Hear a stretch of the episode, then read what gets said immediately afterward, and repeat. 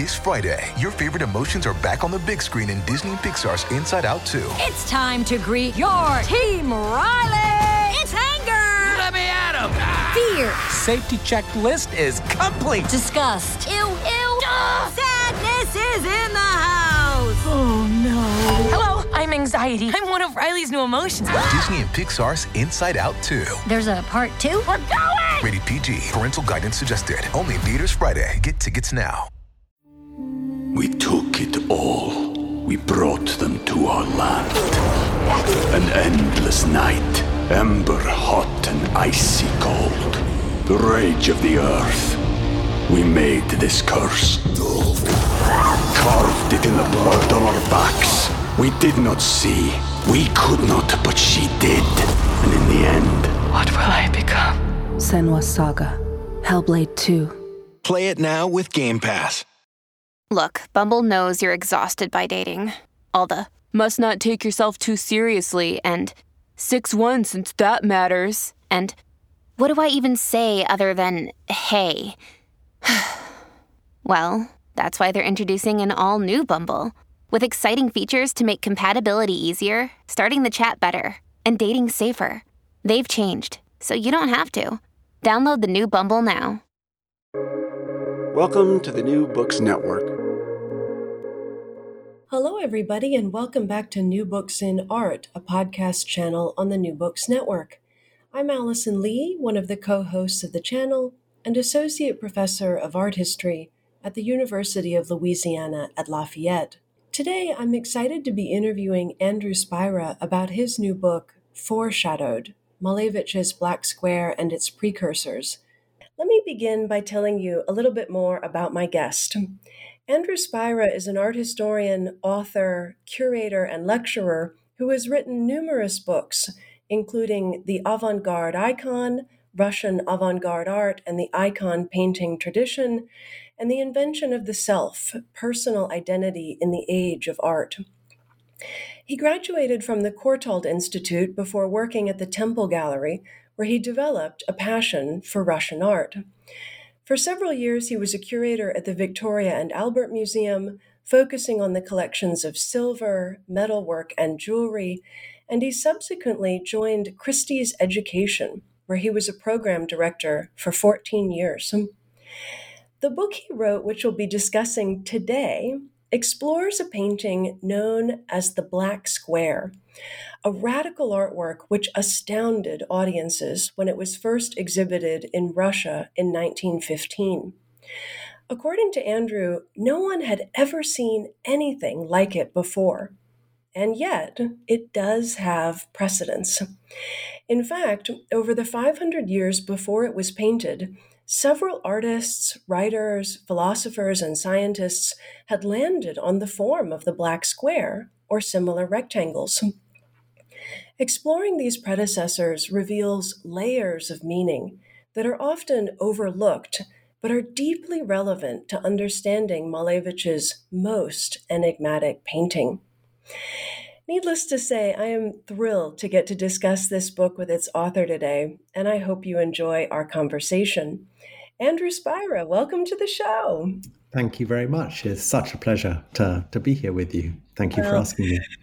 We're going to dive right in here. I want to ask you a sort of traditional introductory question before we launch into talking about this book, which I, I really am very excited to discuss with you. I wonder if you might begin by telling us a little bit just about yourself, maybe where you're from originally, how you became interested in art history, and of course, I want to know how you became interested in Russian art in particular. So just kind of give us some of your background, if you would. Certainly. I'm a Londoner. I was born in London and I've lived in London for most of my life, uh, with a little foray into the countryside in my teenage years. But otherwise, I've been in the city um, all the time. And I've been in, involved in art history since uh, I was about 16 or 17. I have artists in my family, and so art was very much a part of my life. And I became uh, a student of art history when I was about 16, 17, went to the Courtauld Institute and studied uh, 12th century art. I specialized in that very brief period, which was possible to do in those days. So I had a really blissful time spending um, many months looking at manuscripts, looking at metalwork, looking at um, architecture, and so on and so forth. So I was very narrowly uh, focused on the Middle Ages primarily. And uh, even Byzantium didn't feature very uh, much in the picture at that time. But I befriended a specialist dealer in uh, Russian and Byzantine icons when I was there. And I used to go to his gallery and, and hang out and um, go to talks that he gave. And by slow degrees, I became um, more um, knowledgeable about Byzantine art and Russian art altogether. And um, it was really through his uh, in- initiative that I became involved. I would travel to uh, Russia, visiting medieval uh, churches and medieval cities. His name's uh, Dick Temple. Some uh, Russophiles will be familiar with him. He runs the Temple Gallery, which has been in existence for, well, well, well over half a century now. And it really was the sort of hub of icon uh, painting interests for, for many, many years. And I became um, friends with him, traveled to, Vladimir, Suzdal, uh, Kiev, and so on and so forth uh, with him, which was hugely inspirational. And then eventually I, I began working in his gallery, which was uh, a great privilege and great pleasure. And so I learned uh, very much on the job. It was all uh, very new to me, but I learned by handling the objects, and it was it was very thrilling. And then one thing led to another in a very evolutionary way.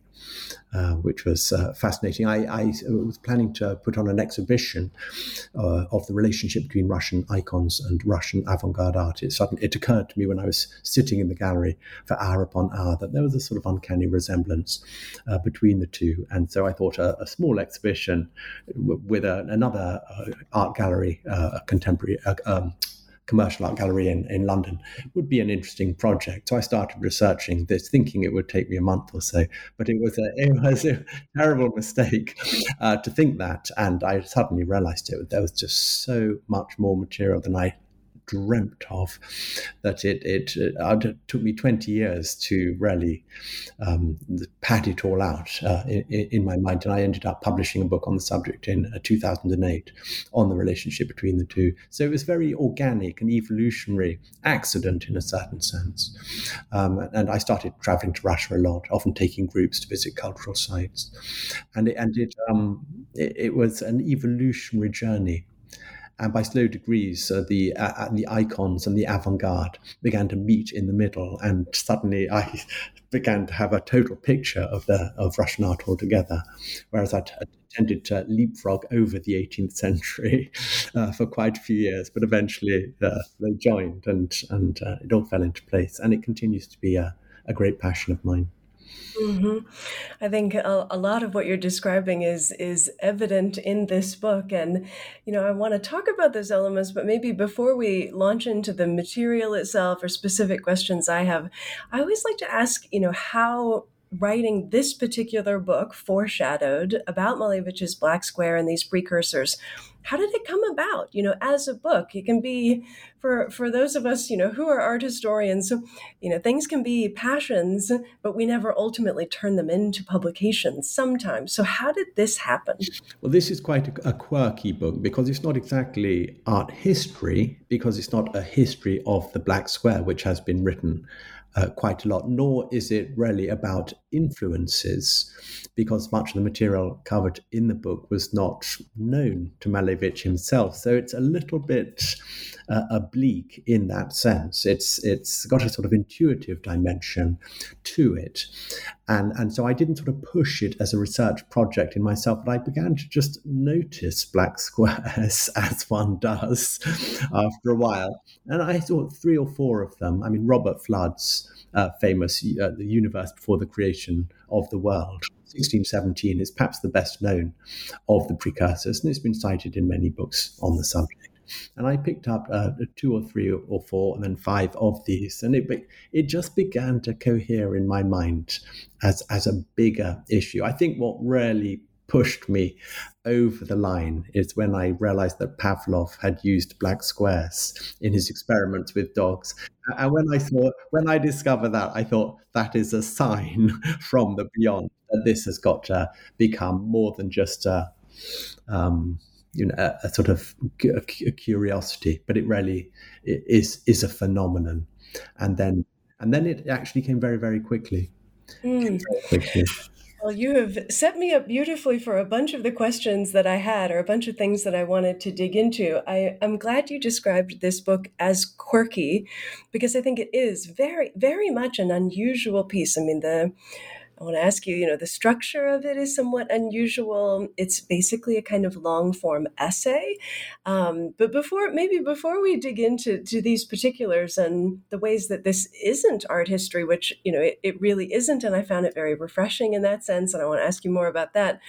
But maybe we, we need to lay, you know, a little bit of groundwork here, um, just for our listeners who haven't read the book, maybe are thinking of getting the book, um, in terms of what it's about and how it works and, and kind of what you do in here. So maybe it's best if I say right off the bat, full sort of transparency, that I loved the opening line of this book, Andrew. It really it grabbed me from the very beginning. In a very short preface before you launch into the, the remainder of the sort of primary meat, the text of the book, you say, for years, I have tried to convince students that Malevich's Black Square is the most interesting and beautiful painting ever made. Oh, I love this line. And I think, and it immediately appealed to me, maybe again, full transparency. I teach Malevich and the Black Square specifically I would say uh, several times a year, you know, uh, in the fall and in this the spring semester. In fact, I just taught it in class yesterday and before our Thanksgiving break last week, and I'm teaching it in my third upper level seminar tomorrow. So it's like it's like Black Square Bonanza time of year for me. And I think you're so right that this business of convincing students or people in general that that this is a really special piece you know, that's not an easy or self evident thing. I think it's some of the heaviest lifting I do all semester in terms of this sell is hard. So, maybe by way of sort of getting into what you do in this book, can I ask you, why do you think it's such a tough sell? This that it's the most beautiful, most interesting, as you say, painting ever made. Well, well, pe- people come to art with expectations of, of a kind implicitly, and this picture really uh, delivers nothing in that respect. All your expectations of narrative, sensation, self expression, uh, none of that really uh, operates. And so the conventional uh, frame of reference in which art appreciation happens isn't there. And a lot of people think that's uh, vapid and po- possibly, even uh, bloody minded on the part of the artist. And there's no doubt about it, Malevich w- was being challenging. But it, I think there's a significance about the painting that is, is profound. often we look at works of art from a purely historical point of view, as if their significance is to complete a historical narrative narrative. But there is, I think, a, a, a, an exper- experiential dimension to uh, art appreciation that is terribly important and is often forgotten. And so I wanted to bring that, I want to bring that to that to the, the forefront. And really the significance of Malevich's painting, I think, shouldn't just be seen as historical. I think we should allow ourselves to to, to taste its intended significance as a as a, an experience, if you see what I mean. And that really is eh, what he, what he was really saying. I think with the picture is that we don't need art anymore to connect us with the the depth in ourselves. If you think about uh, music and painting, uh, conventionally speaking, if you want to you know you've got time at home and you want to relax you go and put on a piece of music and and really what you're doing with that is you're manipulating your circumstance to induce a kind of experience in yourself to facilitate a kind of contact with a depth in yourself that is not otherwise there and uh, Malevich was really progressively saying that, that art is functioning as a kind of crutch in that capacity if we're constantly using it to induce experiences of depth in ourselves. And he was saying that if you wean yourself off this addiction to art, the mediation of art, you can actually contact that depth immediately. That is to say, unmediated. So he, he with the black square, he's really taking us to uh, the, the, the, the brink to the to the brink of the can- canyon and now he's saying put your money where your mouth is and dive into the experience of depth you don't need the crutch of art to mediate or license your access to depth. Your depth is your nature, it is innate inexperience. Do, do you see what I mean? And so you can relinquish. Oh, I know exactly what you mean. Yeah. So the relinquishing of art is actually a liberation because you are becoming empowered in yourself to be the profundity that we constantly seek somewhere else. And that, I think, is a beautiful gift. If you can receive that gift, it is a moment of great beauty so we're not talking about aesthetic experience alone. Having said that, when you become very familiar with a picture, it does become, in a strange way, physically very beautiful. And I do love, I love it. I love the texture of it. I love the slightly misshapen quality of it. Uh, so it, do, it does, it's, it's not a cold, clinical piece of geometry.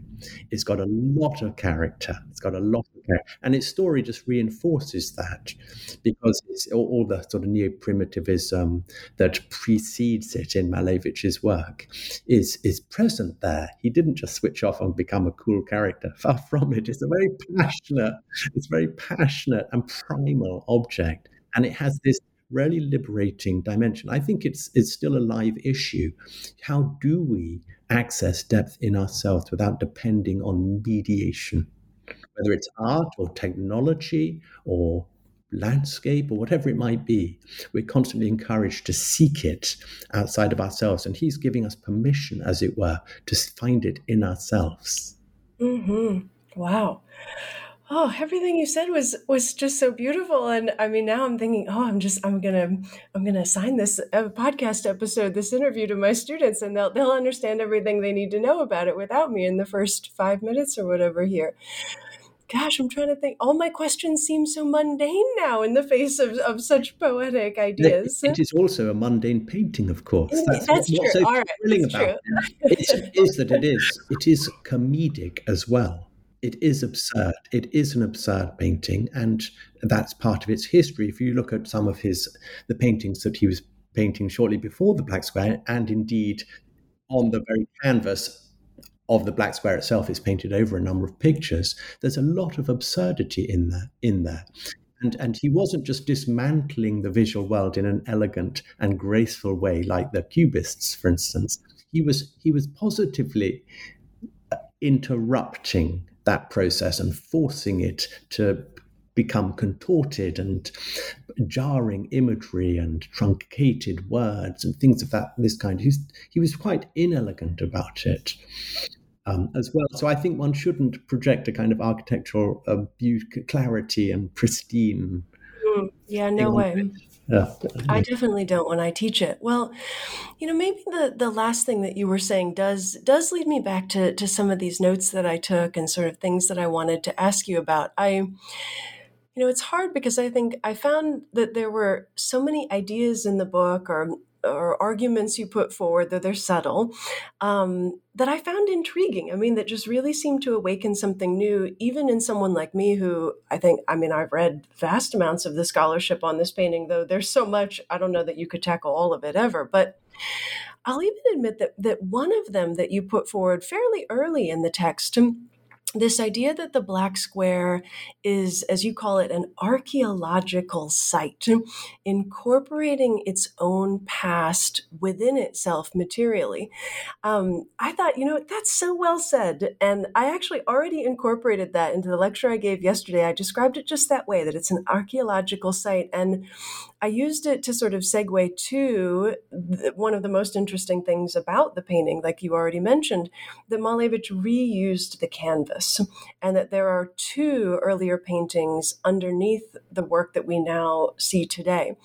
So uh, I'm not sure, like exactly what I want to ask you about this. You also talk about as you were just referencing, Malevich's alogical works from the year or two before the Black Square, um, including the composition with the Mona Lisa from 1914, which is another quite famous work, again, a kind of precursor on the way to the Black Square, and how it involves forms of occlusion, the layering of images and forms, eclipsing each other. And how this relates to iconoclasm. I mean, I just, I just really loved the sort of story that you, the journey you took us on in, in that section and a number of other places. And maybe my question is about how you, how you came to these arguments or ideas. You know, how did you lock into the the way that this thing flows? Because I think there is a really interesting flow to it overall. Sometimes you're talking yes. about Malevich's Black Square, and then other times you move away from it, and you always come back to it. I mean, it's it's just nice. it, it is a very paradoxical painting, and I'm I'm sure it's meant to be. One of the paradoxes is that it erases uh, its associations. It, it pretends or claims to have no associations. That's part of its, its iconography, is that it stands independent of all associations, because associations are something that the mind will latch onto and make interpretations around and so on. So by eliminating associations, both external via subject matter and internal via composition, it really is just becoming a, a kind of existential object. And that's part part of the the conceit, you could say. So it's doubly paradoxical that it is actually painted over these other uh, pictures, which are become a part of the body of the painting. And so I think one has to see it uh, in that context as well. You can take it out of history on the one hand, and but on the other hand, it's it's very much it, its history is a part of it, its genesis, and I think it's it is important. It has a kind of momentum. If you think of momentum is really the kind of tension in a moment that has been built up by the past, you could say. And it, this picture has momentum in it, it has the force of the past in it in a certain sense, even if you can't see it in historical references and things of that kind. So I think that that paradox is interesting that it's an independent, a standalone object, but its history, every object has history, but it, its history is materially present in it, I think is very fascinating when you look at it as an object and not just as an image or as a substance and not just a surface, you could say, which you have to do, I think. And another thing that I think is uh, relevant to this is that, yes, it does.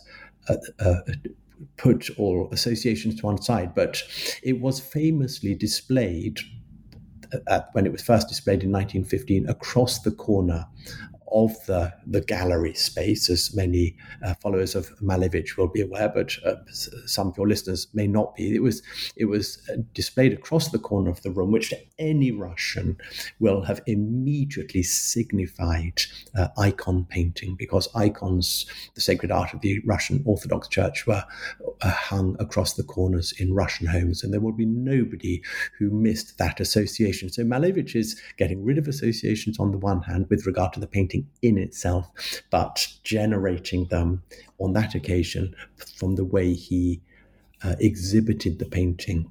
And so again, you see this this double movement, independence but associations, and that association is to do with this, the sacred status um, of of the the picture's significance, which I mentioned earlier. So he's constant. He's constantly uh, playing this this double game. I think not necessarily strategically, but it's just two levels of interpretation that one can always bring to bear on it.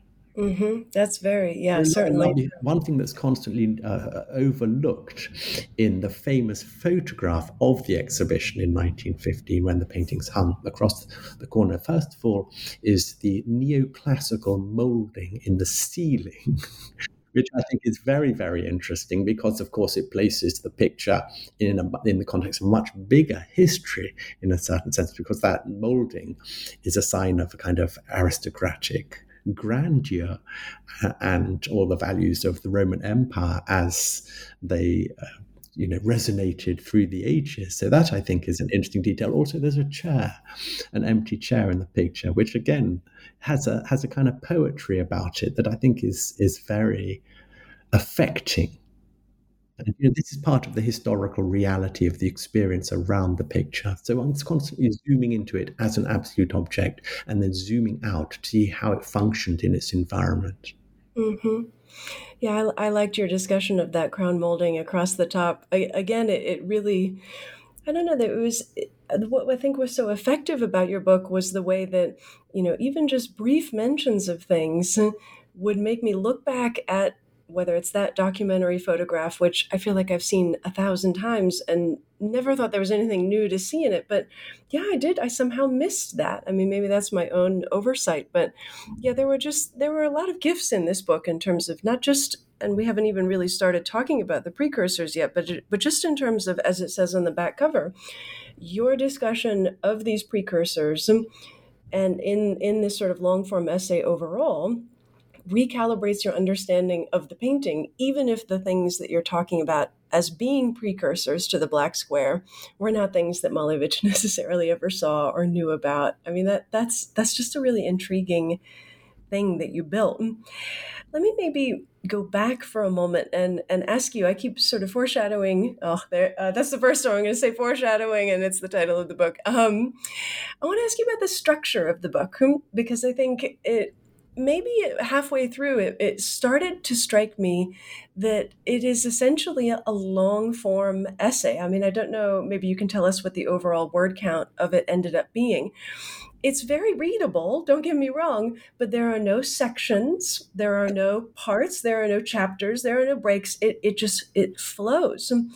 And you know, as someone who writes books, I immediately thought, ooh, this is so interesting. It's so different from how most books of this kind of subject in, in art history or on, on art in general are structured it made me think that you really wanted your reader to sit and and just take this whole thing in sort of in one go and that is how i read it i mean i just sat an afternoon and i don't know how long it took me a couple of hours and and read it, you know, beginning to end. And I wonder if there had been chapters, I might have stopped, right? I might have put a bookmark in and picked it up a couple of days later. So, how strategic was this long form essay structure to um, your writing? It was a bit. It's, it, it, it's a it's a good question. It was a bit, but I didn't know it was going to be mm-hmm. like that at the beginning. It's about 22,000 words, I think. So, yes, it's not very long. And if it had been longer, I think it would have been impossible to have this uh, unstructured uh, uh, design in some sense. There were various reasons for it. One is that the the, the themes blend into each other so seam well seamlessly that I didn't want to impose a kind of artificial break between them. And they, I could have done that. I did think about it. And occasionally, when I was writing it, I did stick in thematic headings just to help me organize the material. But but then I would I would take them out again.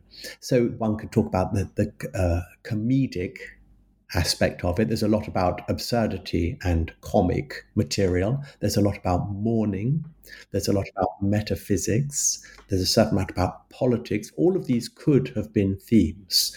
But I felt by prioritizing the simplicity of the theme, I was losing a kind of fluidity that I feel is very important uh, uh, to the overall experience of the book. So I was really th- I came to think of it as a kind of tone poem.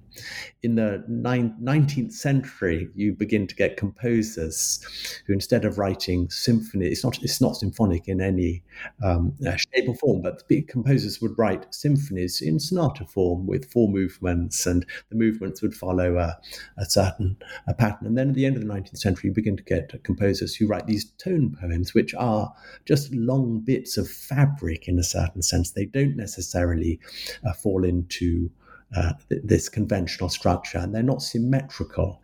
They they determine their own structure, and they can last for anything in between sort of ten and um, forty minutes. Uh, Sibelius wrote them, Liszt wrote them, uh, Schoenberg uh, wrote them in the early twentieth century, and that that structure of eventually appealed to me more. So it's a kind of asymmetrical tone poem that uh, allows for a certain amount of improvisation um, within the overall uh, flow. Yeah.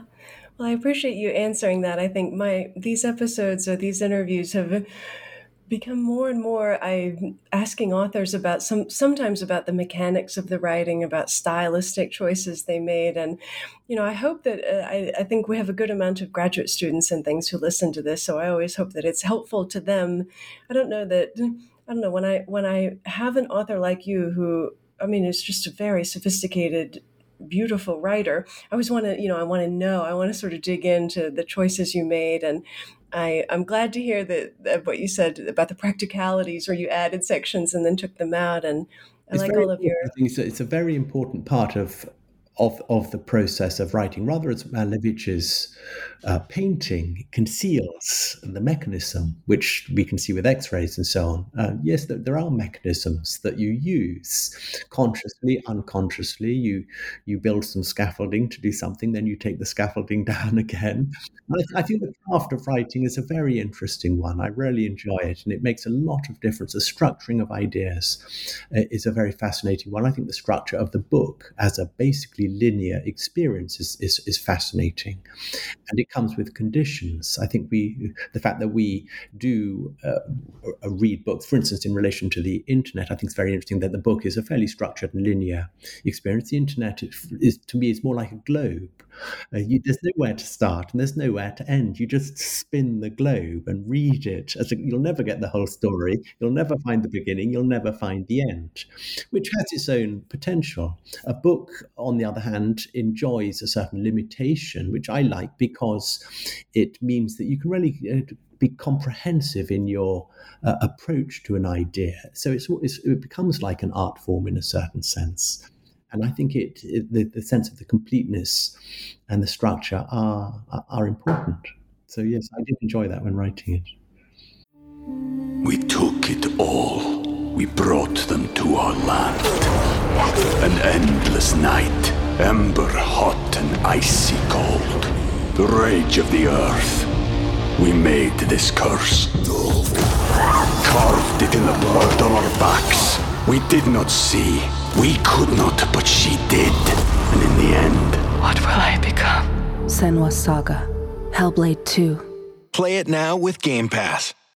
When you need mealtime inspiration, it's worth shopping Kroger, where you'll find over 30,000 mouthwatering choices that excite your inner foodie. And no matter what tasty choice you make, you'll enjoy our everyday low prices, plus extra ways to save, like digital coupons worth over $600 each week. You can also save up to $1 off per gallon at the pump with fuel points. More savings and more inspiring flavors make shopping Kroger worth it every time. Kroger, fresh for everyone. Fuel restrictions apply you know as you're as you're talking about it the more i'm thinking about it i'm realizing too i'll give i'll give you a little bit of credit where it's due here. In my humble opinion i think it's much harder to write like like you did without section breaks and headers and little and and sort of pauses because it, it means you have to you just have to have such good transitions constantly. And when i think about and maybe this leads kind of to my next question Another thing that was really cool about this book was the vast spans of time that you drew together. Again, without without sort of, you know, needing to stop and and start a new section called mourning or start a new section called icons, you just it just seamlessly blended from one era and back and forth and I I mean, that's that's a very special thing.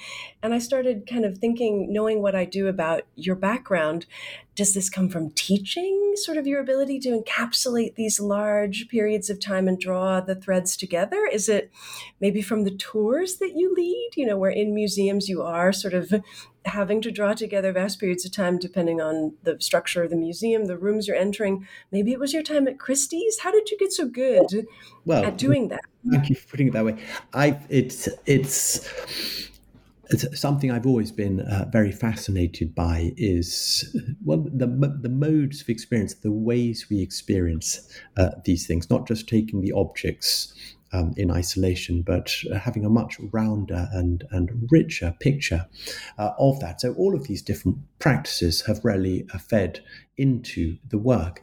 I, I, feel that the impact of history on us is, is not just of academic interest, it's a kind of profound, uh, as I was mentioned earlier, has a kind of momentum that I think deeply affects us. And I think our capacity to understand and interpret works of art is itself subject to historical development. So I've been very interested in this rather uh, syncretic uh, view of, of world culture, you could say, which is why I I, think it was meaningful to write a book that's not chronological, particularly as in this case.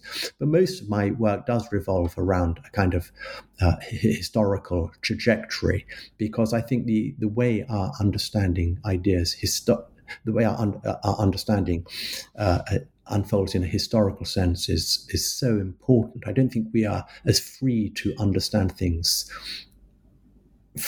as we think we are. I think our mental capacities, you could say, are, are determined by history uh, as much as the things we study. And, and so I like to have a very open uh, open view of the world and, and not get sort of drawn into a narrow perspective too much. So, all the things you mentioned, curating, for instance, is terribly important, curating ideas. Uh, when you've got a limited connection, a collection, for instance, how are you going to put it together in such a way that the objects speak to each other? You're going to have to bring out themes that facilitate that kind of contact. When you travel abroad, for instance, you don't visit places in chronological order on the whole. do you? you it would be hard work. I dare say some people try to. Um, so all, all, of these, and teaching, of course, is, is the, a wonderful privilege because the students generate so many ideas. They throw you so many curved balls that it's con- it's wonderful to, to constantly have that that that input. And of course, by, by teaching, you're constantly testing out your ideas on students. So it's a, a very very interesting and fruitful two way experience. So, so yeah. all, all my experiences feed into it. Mm-hmm.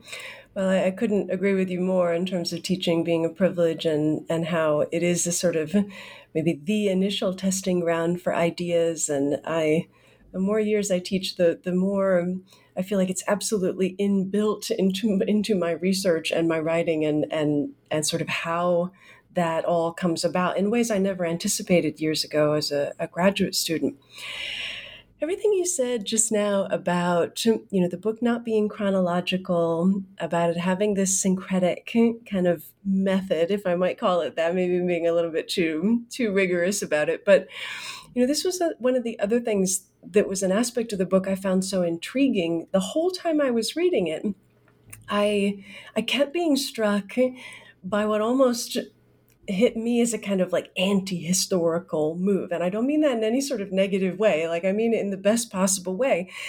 You are not for the most part with few exceptional kind of moments interested in establishing the usual historical connections chains of influence.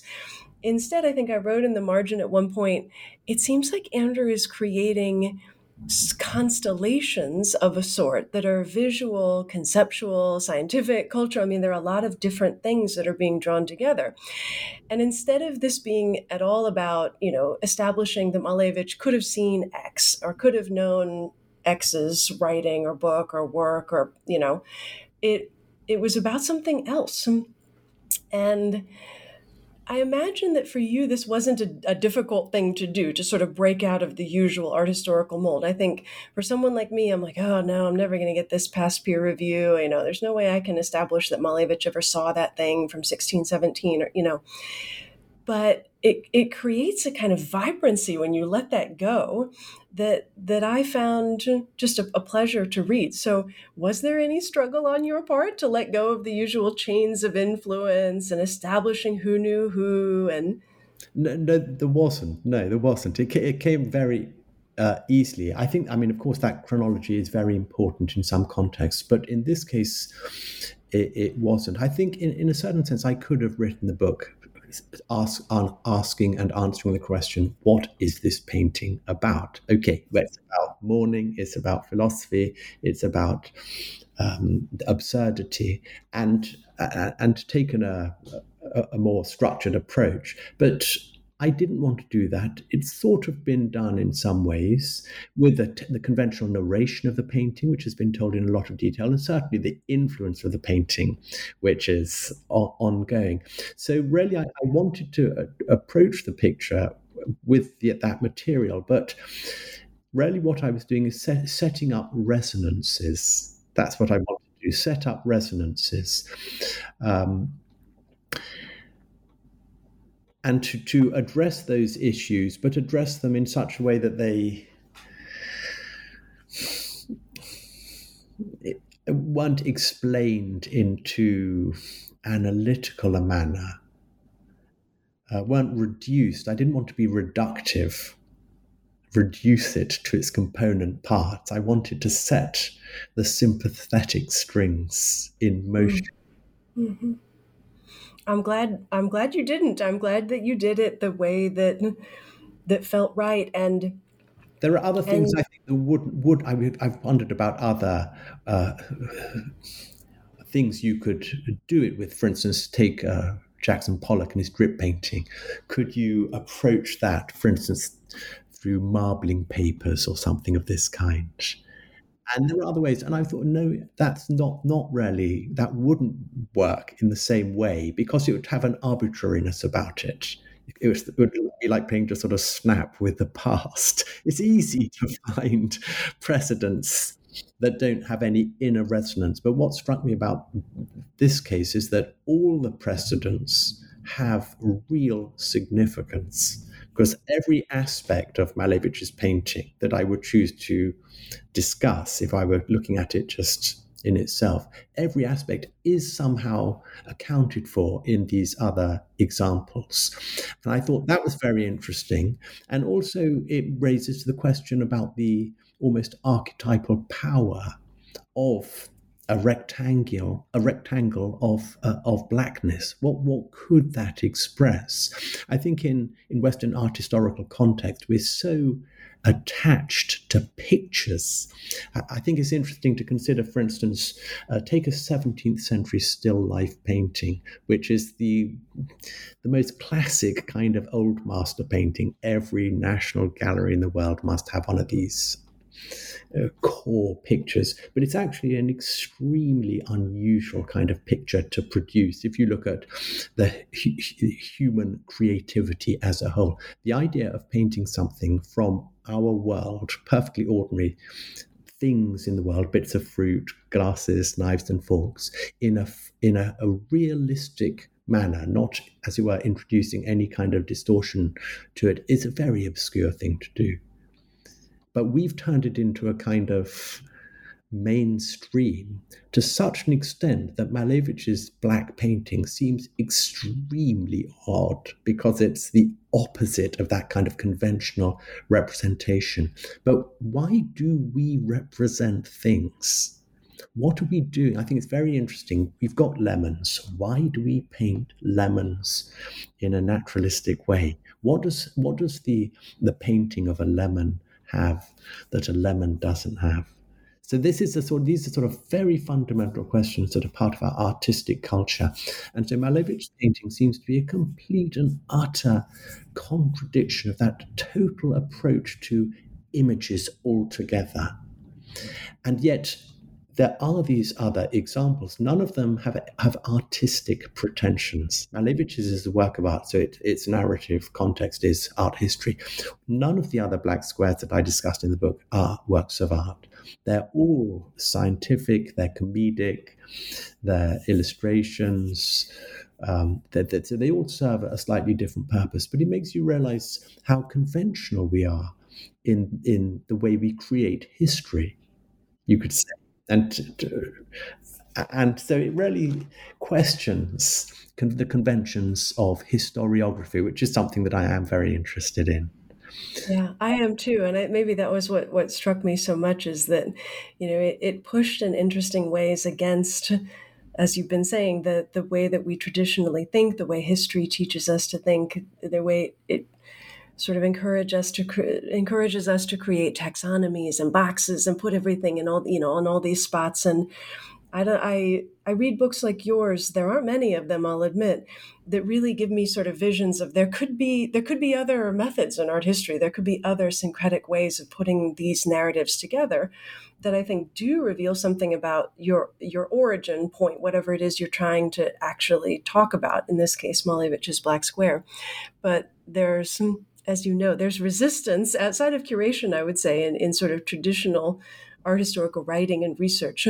The idea of throwing away chronology, oh, throwing away the, the chains of influences, you know, it, it really gets a good number of people's feathers ruffled up, unfortunately. well, one doesn't have to get rid of it. I think it's a question of complementing it and seeing seeing that it is a mm-hmm. mo- it is a mode of presentation Yes, a mode, a method. Yeah. yeah. It is mm-hmm. a mode. It's very useful, very interesting, but there are other ways of approaching it.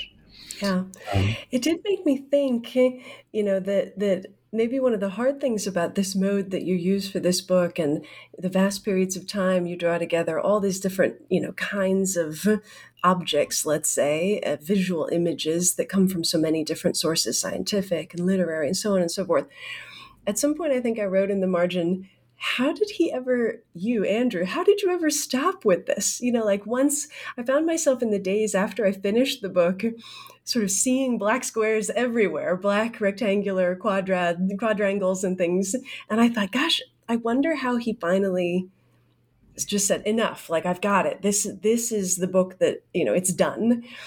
Was there sort of a giant bulletin board or did you have a binder where you were keeping all this? I mean just how you put it, it together and how you yes. it is so intriguing to me.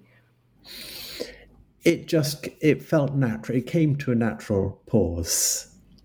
Uh, I can't really account for it, but it, I just felt that it's it's a complete and mm-hmm. Everything I need to say is yeah. Having said that, I have discovered one or two oh. um, black squares since publishing it um, that I would love to have had illustrated in it. I refer to them in the notes, but they were too late to to, mm-hmm. to be illustrated, and i I hope there will be more. It's an ongoing story. yeah. I should say too since you just mentioned the notes that the notes to this book are fascinating in their own way and i encourage anyone who picks this up and does end up reading it do not skip the notes in this particular book. You know sometimes there isn't a, a great gold mine of new or extra information in there but your notes had some some bits i was sort of underlining and putting ah that's cool too like you know in the in the margins and and highlighting things. So i was delighted are... to discover that uh, in 1915 a postcard maker in britain produced postcards of seaside towns uh, at night, and they were completely black with a white border oh around the postcard. Absolutely with Brighton at night or Eastbourne at night written in the bottom right hand corner. And it was done in 1915. So I thought that was just such a lovely uh, again, uh, and and it's it, I suppose it takes on more than this merely sort of snap significance um, on account. It, it's just a comedy thing on the one hand, but at the same time, these seaside towns did uh, put out their lights in 1915 because they were afraid of uh, bombings uh, from uh, the German Air Force. And so it takes on a, a slightly more political and, and, military dimension, which ties in with some political reson- resonances in Russia as well. So that's something I mentioned in the notes, but unfortunately didn't get to reproduce in the book. So yeah, the story did trundle on in a certain way, and it will continue to do so. Good example. I think we've sold the notes well. Everyone's going to be looking at the notes in this book when they when they end up getting it. Um, I'm looking over. I'm just sort of picking because I'm seeing our time is starting to wind down, so I have to be choosy at this point uh, about what I ask you. Let me ask you this, and it was another thing that didn't strike me till till almost to the very end, but I found it interesting. That's such a that's such a weak way to put it. I find it intriguing that you don't really engage with Malevich's writings in here, which, as you know, is is usually central to all writing on this painting and on him, kind of in suprematism, the movement that he that this painting ushers in. Was that a deliberate choice from the beginning, or how Not did that come? Particularly, it wasn't a deliberate choice. It's I didn't. I mean, I did look at the writings, and I used as much material as I thought was relevant.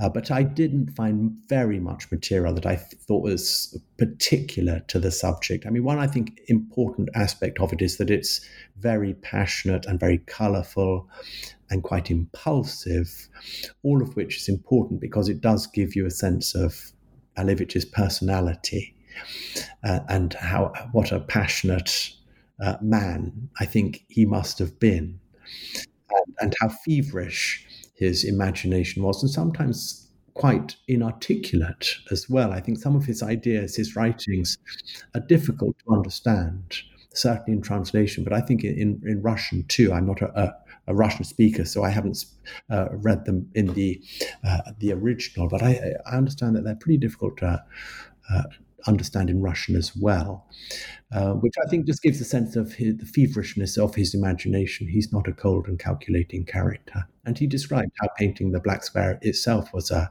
a, a rather passionate moment for him. I think there was a, uh, the penny dropped for him, and he painted it with, I think, great feverishness. Not um, yeah, doesn't one one of his students left behind a wonderful, oft often quoted, you know, bit about he couldn't sleep or eat for a week, and you know, yeah, that gives exactly the sense that you're describing of this sort of feverish, hasty, you know. He, he knew he'd hit on something, and producing it was its own kind of crucible, as far as he described it in, in later years, significantly later years. Mm-hmm. Let me I think I could probably get in one or two more questions here and I I have sort of at the very bottom of the notes that I took um, to maybe ask you what most surprised you about exploring the precursors to the black square at this kind of depth was there just were there certain discoveries you made or moments where you were like oh wow that's extraordinary well the abundance of the material. Uh, was was surprising. If it had just been two or three, I would have put. I would have. It would have been a just some happy chances. There's so much material; it began to cohere into an issue for me, elevating it to a, another level. So that was surprising. I also discovered some very beautiful and touching and intriguing uh, objects. For instance, the mourning poetry is heartbreaking uh, some of it. And the, the, the, the, books in which you get black pages, some of them are very, very small. They, they fit into the palm of your hand, and you open them up, and page after page is black. And each page is printed with a wood block, and so that each one is slightly different. And especially if you've perhaps been educated into the subtleties of differences of this kind through modern art, pr- probably. I would say I felt each page had its own passionate quality and had something very particular about it. And then you get the, the, the text of the elegies that uh, uh, uh, combined with the black pages is, is very, very affecting. And I found that quite marvelous. Mm-hmm. It makes me think of it at one point you have kind of a, a section where you talk about the black pages in the novel um, the life and opinions of tristram shandy right? And i think you use the word that, that these are quote unquote anticipating malevich's black square. And i just immediately thought oh like that's that's such an intriguing notion that again I, I don't think traditional art history gets at enough this idea that certain things really do anticipate other other things that these resonances occur almost despite to the artists i mean it's similar maybe to the way that we often talk about artists don't even necessarily know everything that the works of art they're producing can possibly mean. I mean, that's our job as critics and historians, right? Is to come in and draw these connections uh, that artists may have sort of subconsciously placed in there. But yeah, this idea of anticipation is it's a special one. I think you really have made a contribution with a with a book that isn't, you know, something that'll take uh, our listeners weeks to read, or or something that's a, a, real slog, you know, in terms of it being difficult. Not not at all. There's a lot in here that's gold. Well, I think one thing that's important is is that the capacities change when somebody accomplishes something. They change our capacities you could say. Ooh. So we might, might not necessarily be influenced directly by the thing itself, but they've set a new uh, series of, of possibilities in train. And so we might not be able to identify the source of our own developments because we didn't realize that that capacity had, as it were, been bequeathed to us by our predecessors. Mm, you see yes, what I mean by that? That's very, very important, I think. But Tristram Shandy was a, a marvelous uh, companion all of this time. First of all, it was known in Russia at the beginning of the 20th century, and so it's not inconceivable that Malevich um, was familiar with um, its its quirky uh, conceits, um, but it also touches on other nerves. It's it's both tragic on the one hand and comic on the other. So it bridges those two zones very well because it's slightly absurd the way he uses a black square or black page in the book. At the same time, it is part of this mourning tradition, so it, it it's in both both areas there.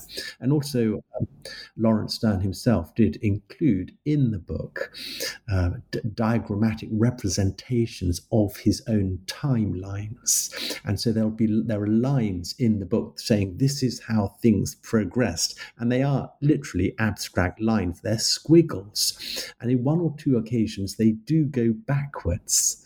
So in in his novel, he does have sequences that seem to go backwards in time. Oh, that's and cool. We don't address that particularly in the book, but Laurence Sterne was very much playing around with these conventions and enjoying the poetry of them, but also enjoying the absurdity of them. So it's mm-hmm. perfectly possible for there to be a kind of humor, but also a kind of depth. They do not need to be separated from each other. Mm-mm, no, and I think Black Square is a great example of that, right? Humor and depth coexisting for sure in the in this canvas.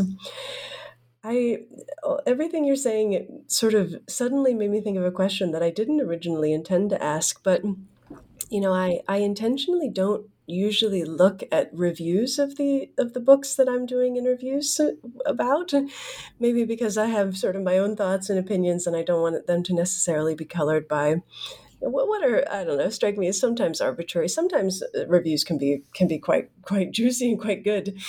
Have you gotten much feedback from let me say especially the strong contingency of Malevich scholars who exist both in Russia and in both the UK and in America? I imagine Andrew that they will have opinions on this book. Um, have you heard at all from them?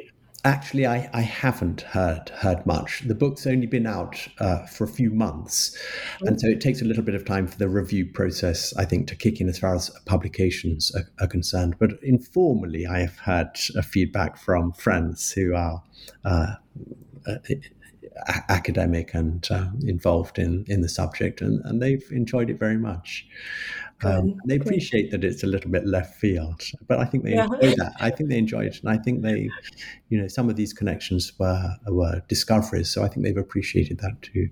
Mm-hmm. Yeah, I certainly did. I, you know, it was a, a sort of random well, I shouldn't say it was altogether random purchase on my part. I, I have been working, as I mentioned before we started recording the interview, on on Malevich research myself. So it was part of this sort of haul where I just went on Amazon and thought, okay, what, mm, you know, I have books in my office that are somewhat dated on this. What's the newest stuff? And that's how I found your book and just immediately was like, oh, this is such a fresh take. There really are, you know, very intriguing insights in here that I'm going to add in, as I've mentioned, to lectures and to my own writing and things like that. Well, I have taken up a good amount of your time as I'm looking at the, the clock ticking away here, but I want to ask you the last traditional question on New Books Network, which is just to tell our listeners what you're working on now. What can we look forward to coming out from you in the future? I'm working on a book about epistemology and about the conventions of knowing. What does it mean to know something? It's a, it's not it is a philosophical subject of course but i'm looking at it very much in relation to the history of diagrams. And i come to it from an art historical point of view so it'll be a sort of combination of an art historical approach to diagrams and epistemology. It relates to a couple of books that i wrote um, just in the last two years on on selfhood. What what what uh, is the background to the notion of the personal identity, personal self, and personal identity, and how do we substantiate it in the world with cultural conventions?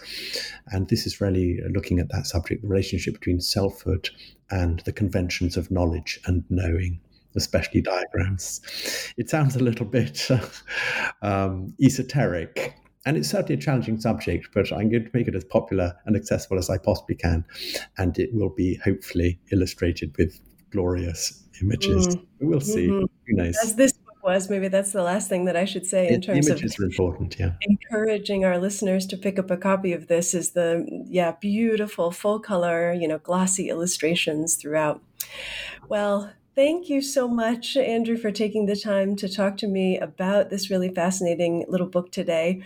I appreciate you being here. Well, thank you very much. It's been an absolute pleasure talking to you. Really enjoyed it. All right, everybody. You have been listening to New Books in Art, a podcast channel on the New Books Network. My name is Allison Lee, and I've been talking to Andrew Spira about his new book, Foreshadowed Malevich's Black Square and Its Precursors.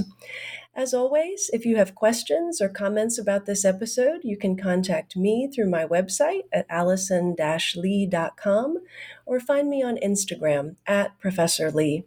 Thanks so much for listening.